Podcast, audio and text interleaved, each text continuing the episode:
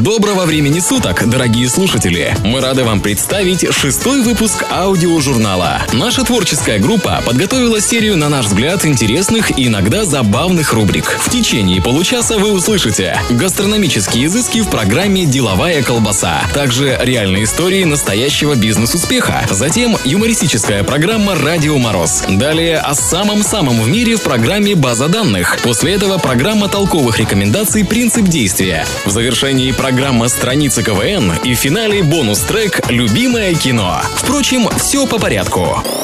Читать не надо. Слушай аудиожурнал. Маленькие секреты большой кухни, полезные информационные добавки, а также соль и сахар по вкусу в программе «Деловая колбаса». Считается, что такой метод приготовления пищи, как жарко на раскаленном масле, возник в Китае. До сих пор он остается одной из визитных карточек китайской кухни и предполагает приготовление тонко нарезанных овощей в нескольких ложках масла на сильном огне. Такая жарка обычно состоит из нескольких стадий. Это позволяет одновременно готовить продукты с разным временем приготовления. Одни ингредиенты полуготовыми можно вытащить, а затем добавить их на более поздних стадиях. После этого блюдо собирается и к нему добавляются соусы. В китайской кухне существует два способа приготовления пищи в кипящем масле. Лиу предполагает жарку влажных продуктов, медленное помешивание и много переворачивания ингредиентов с одной стороны на другую. Способ Пао, наоборот, предполагает приготовление сухих, высушенных продуктов и максимально возможную температуру. Приготовление длится обычно не более одной минуты. Аудиожурнал. Всю зиму на наших рынках гостит ярко-оранжевый заморский плод хурма.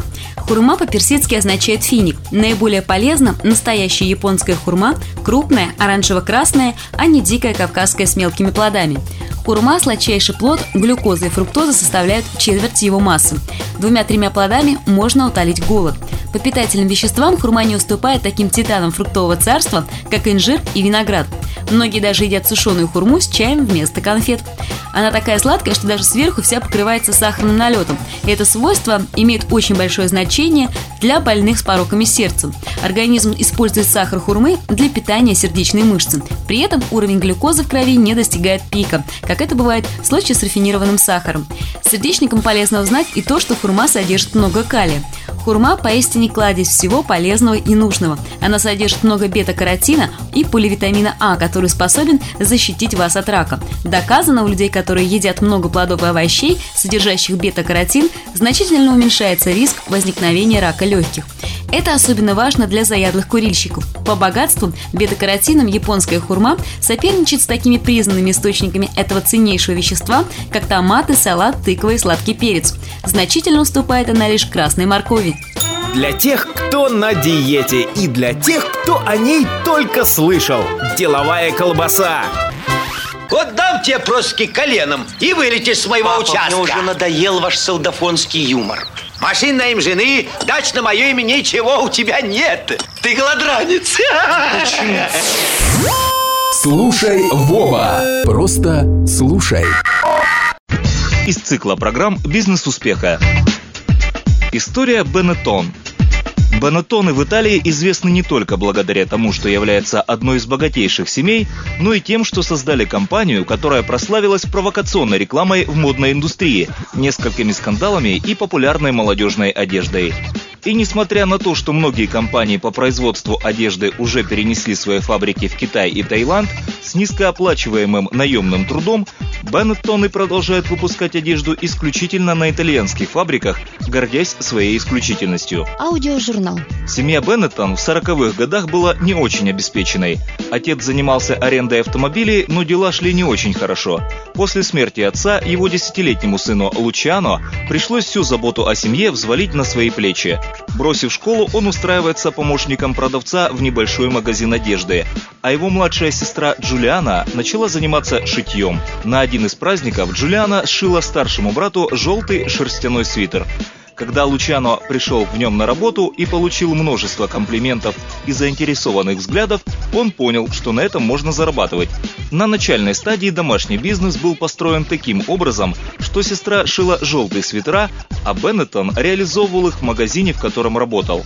Однако позже он договорился еще с несколькими магазинами на продажу свитеров через их сеть, и успех не заставил себя долго ждать. Яркий окрас свитера очень скоро принес ему популярность. До этого шерстяные свитера в Италии выпускались только в серых тонах и считались одеждой исключительно для людей преклонного возраста. После того, как свитер начинает пользоваться популярностью в столице, семья принимает решение о создании собственной компании.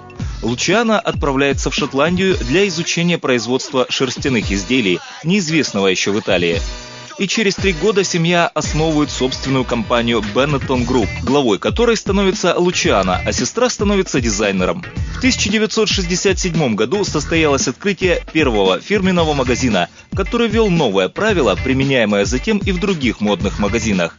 Клиенты могли сами подойти к полкам с аккуратно сложенной по стопкам одеждой и выбрать понравившуюся модель. Через несколько лет Лучиана начинает продажу франшизы марки Benetton для продвижения бренда в Европу. Правилом данной франшизы являлось оформление магазина в соответствии со строго определенным стилем, а также то, что возврат товара семья Беннетон не принимала, отдавая партию товара оптом. Аудиожурнал. Вскоре марка Беннетон набирает популярность по всей Европе. Ее приверженцами становятся и состоятельные люди, несмотря на весьма демократичные цены. К 70-м годам сеть компании насчитывала более тысячи фирменных магазинов Benetton. К этому моменту Джулиана руководила целой дизайнерской группой. При этом любопытен подход к изготовлению одежды этой маркой. Сначала вещь шилась, а уже потом, исходя из трендовой колористики сезона, она раскрашивалась.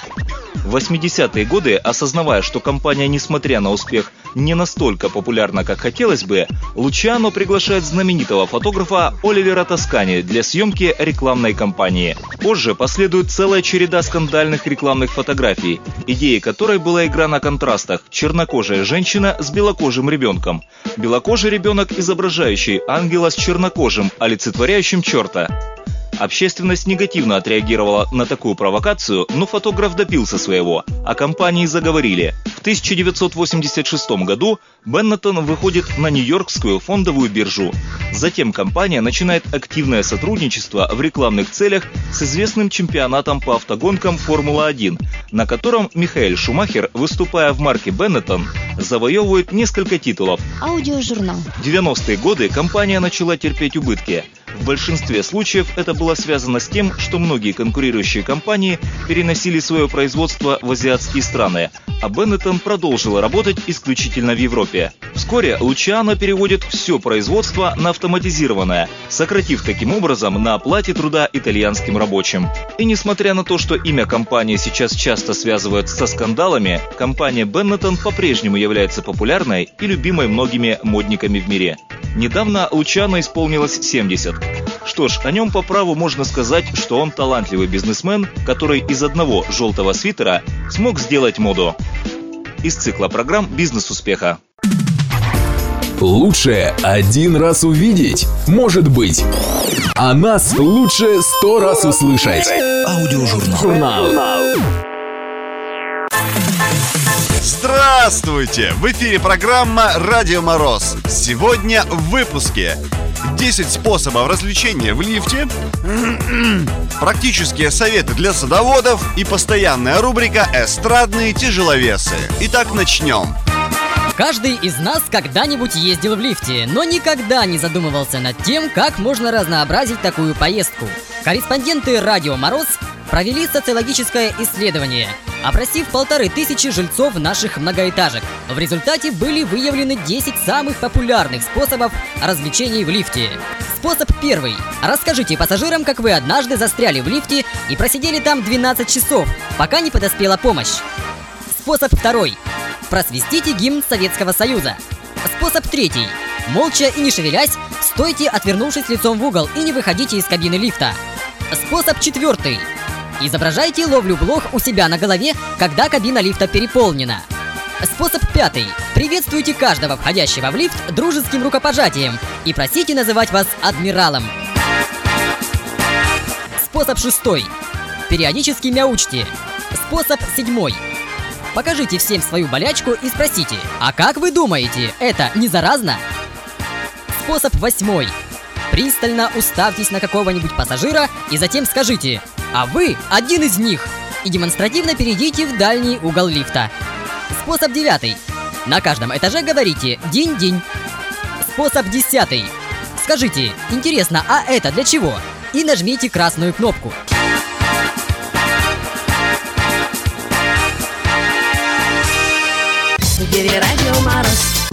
Мы рады объявить о том, что в нашей программе предусмотрена серия лекций для садоводов-любителей от доктора около всяческих наук Петра Петровича Шушкевича. Мы надеемся, что из лекций вы почерпнете много полезного и интересного.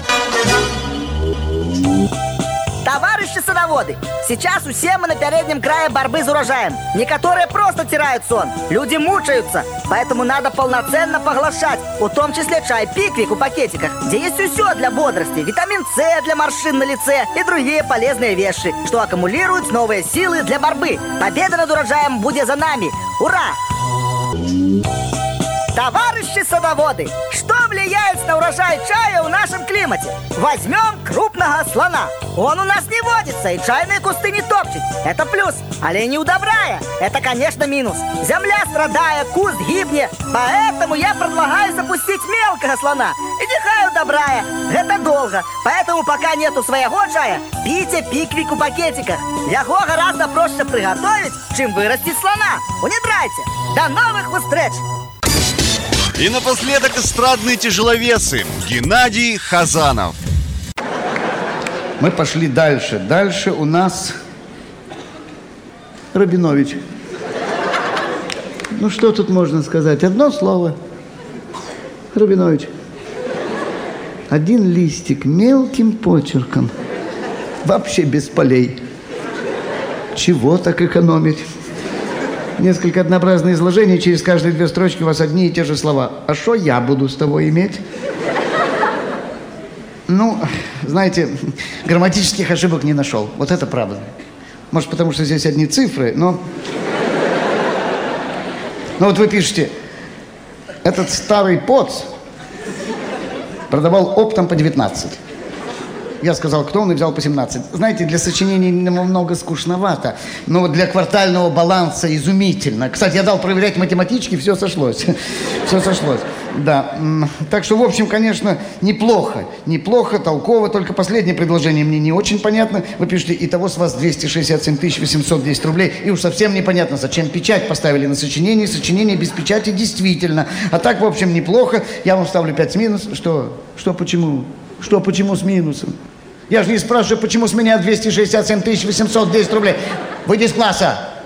Выйди немедленно.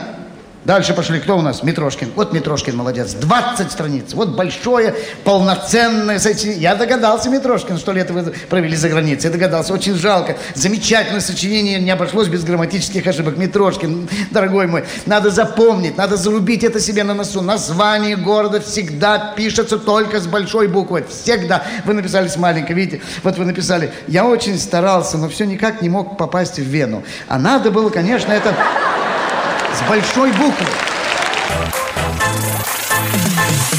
Ну а на сегодня-то все. Слушайте родителей, учителей и программу «Радио Мороз». Они вас плохому не научат. Слушай, Вова. Журнал. Просто слушай. База данных. Аудиожурнал. Обо всем за минуту. Первый деревянный велосипед с педалями и рулем создал Леонардо да Винчи в 1493 году. Следующий, металлический, появился лишь в 1801. Его построил российский изобретатель крепостной Артамонов. Мотоцикл с двигателем внутреннего сгорания был построен Готлибом Даймлером в 1885 году в Германии. Сделанный в основном из дерева, он развивал скорость 19 км в час. Аудиожурнал. Однажды, в 1823 году молодой английский спортсмен Уильям Уэбб Эллис нарушил футбольные правила. Он схватил мяч руками и побежал с ним по полю. Так родился современный вариант регби по названию английского городка Регби, где это и произошло. Родиной бильярда считают Индию и Китай. В Европе в бильярд впервые играл в 1429 году король Франции Людовик XI. А в России эта игра появилась при Петре I. А первый чемпионат мира был проведен в Англии в 1927 году. 62 году нашей эры в Древнем Риме для императора Нерона впервые было изготовлено мороженое из льда и соков. В 600-е годы нашей эры в Китае к этим ингредиентам стали добавлять молоко. Мороженое в современном виде было изготовлено в 1769 году во Франции, а вафельные стаканчики для него появились в 1904 году в США. Аудиожурнал. Английский математик Чарльз Баббидж в 1832 году придумал компьютер, способный решать задачи с использованием программирования. Однако из-за технических проблем его не удалось построить. А в июне 1991 года в Лондонском музее науки этот проект был, наконец, реализован.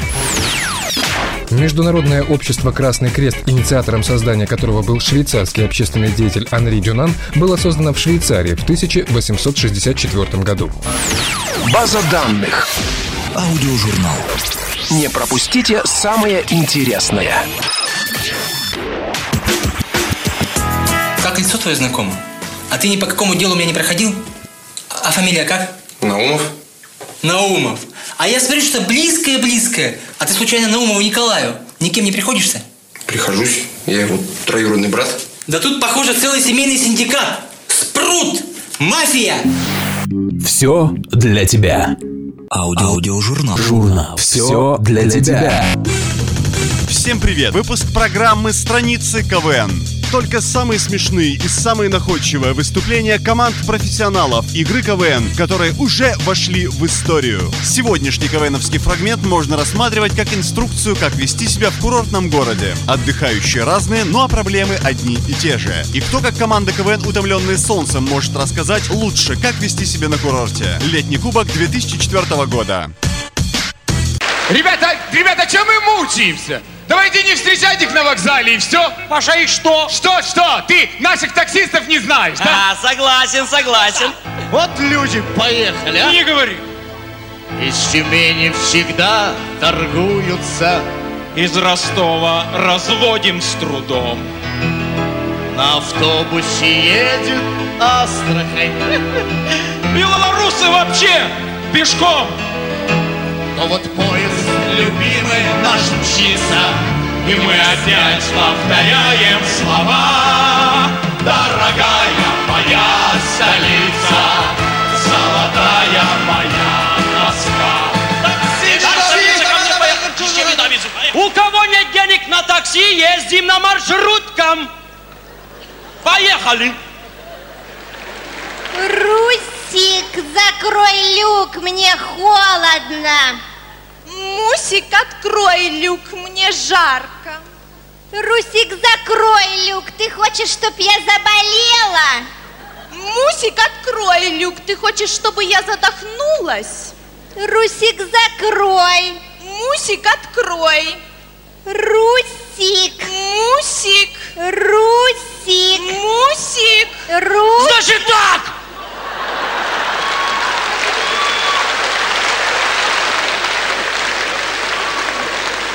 Сначала ты закрой люк, чтобы одна сдохла!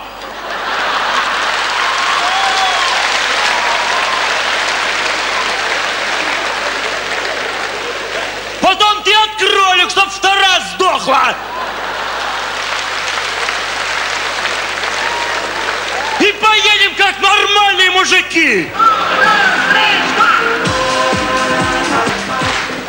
Как вы знаете, на курорт приезжают люди разные, а проблемы у них одни и те же. Я сидел на пляже долго, выпил пиво литров десять, а потом еще добавил пепси-колы и ситро. А потом пошел по пляжу, но, увы, не обнаружил ту спасительную будку Мэжо. Море, море, мир бездонный, бедный шелест, волн прибрежный. А? Пошел вон с моря!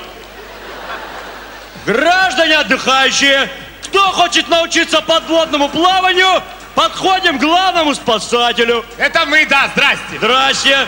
Напоминаю, С 10 часов утра на пляже работает аттракцион Наташа Королева. Повторяю, тарзанка работает с 10 утра. А научите меня плавать, пожалуйста. Плавать научить? Да. Раздевайся. В смысле? Ну ты что в одежде в воду полезет? Товарищ тренер, да. а что нам делать, если мы вдруг подплывем к акулам? К акулам? О, брат, к акулам лучше вообще не поплывать. Если вас окружили акулы, надо их так, я не знаю, водичкой аккуратненько так вот. Я не знаю, ручками. Так, да, все вместе давайте вот так их вот аккуратненько так плавочками их так. И уже мимо них на платный пляж, где акул нету. Вы прослушали фрагмент выступления команды КВН «Утомленные солнцем» Сочи, 2004 год. До новых встреч! Аудиожурнал. Программа «Любимое кино». Кинолента 2010 года «О чем говорят мужчины». Режиссер Дмитрий Дьяченко. Ребята, он реально собирается это есть. Ну и хрен с ним. Его абсолютно не жалко. Ну просто мы ждали его 4 часа. Теперь час проведем здесь, потом повезем его в больницу. И проведем выходные в больнице. Мы какой город проезжали? Липки. Вот, в больнице города Липки. А мне иногда с похмелья прям хочется какую-нибудь, знаешь, гадость съесть. Вот этот чебурек или сосиску в тесте. Да. А еще вот этот беляш. Такой жирный, промасленный весь. Вот прям хочется. Не знаю, почему так. Может, потому что ты мудак? Да? Я как-то не подумал. Хорошая версия. Многое объясняет. Ребят, он прям жрет это. Вкусно. Прям вкусно. Так, это мой шашлык. Идите и купите себе. Камиль, извини, твое здоровье. Угу. Ни в чем себе не отказывайте. А почему сразу не сказал, что так вкусно, а? Потому что тебе, когда меньше 30 долларов за блюдо, невкусно. Ну что ты из меня делаешь урода гламурного, а? Слав, Саша, конечно, теперь уже не самый наш близкий друг. Но ты помнишь тот ресторан на Ордынке, который ты мне посоветовал? И что, плохой ресторан? Прекрасный. Только в него зайти страшно. Кажется, что сейчас к тебе подойдет швейцар и разоблачит тебя. Скажет, а ты, мальчик, что здесь делаешь, а? Дяденька, а мне 40 лет. Я паспорт могу показать. А ну бегом к маме. Давай, давай. Ладно, зашли внутрь. Угу. Обстановка, я вам скажу, как в Лувре. А ты там был? Нет, но мне кажется, что там именно так. Только здесь почему-то еще и едят. Официант одет лучше меня, дамы с дорогими собачками. В общем, страшновато. Прошу. Читаю. Дефлопей спала бы с семечками кацу за 64 доллара. И ведь неловко спросить. А, простите, а что такое дифлопе? Потому что кажется, что все обернутся и начнут смеяться. И официант еще так покровительственно. Очень рекомендую. Дефлопе. Он у нас лучший в Москве. Значит, во всех ресторанах это уже давно есть, и только я один, как дурак, про это ничего не знаю. Ну и я, естественно, заказал. И мне приносят вот так... Извините. Спасибо. Слушай, вот такую тарелку, на которой лежит вот такое дифлопе. С пятью-шестью семечками, а я даже уже не помню чего. Кациуса, господи. А края тарелки покрыты чем-то разноцветным. Чем-то. Соуси фиеста. Жужа, ты это видела? А тарелка такая огромная, вероятно, для того, чтобы подчеркнуть, что дефлопе на земле очень мало. И что оно очень дорогое. И что вот этого мало достаточно, чтобы оно стоило 64 доллара. Копейки. Так, господа, кто его сюда пустил? Начал есть. А оно безвкусное. Лучшее в Москве, но никакое. А гренка в нашем ресторане называется крутон. Это точно такой же поджаренный кусочек хлеба, только гренка не может стоить 8 долларов, а крутон может. И дальше ты уже за эти деньги начинаешь искать хоть какой-то вкус, принципиально отличающий этот крутон от гренки. И находишь. Главное, вот здесь такой шашлык за 100 рублей. А я сижу там, как дурак, и ем дефлопе с крутоном. Лучше в Москве. Ну вот и подошел к концу выпуск нашего аудиожурнала. Спасибо, друзья, что вы были с нами. Надеемся, вам понравилось. До встречи через неделю.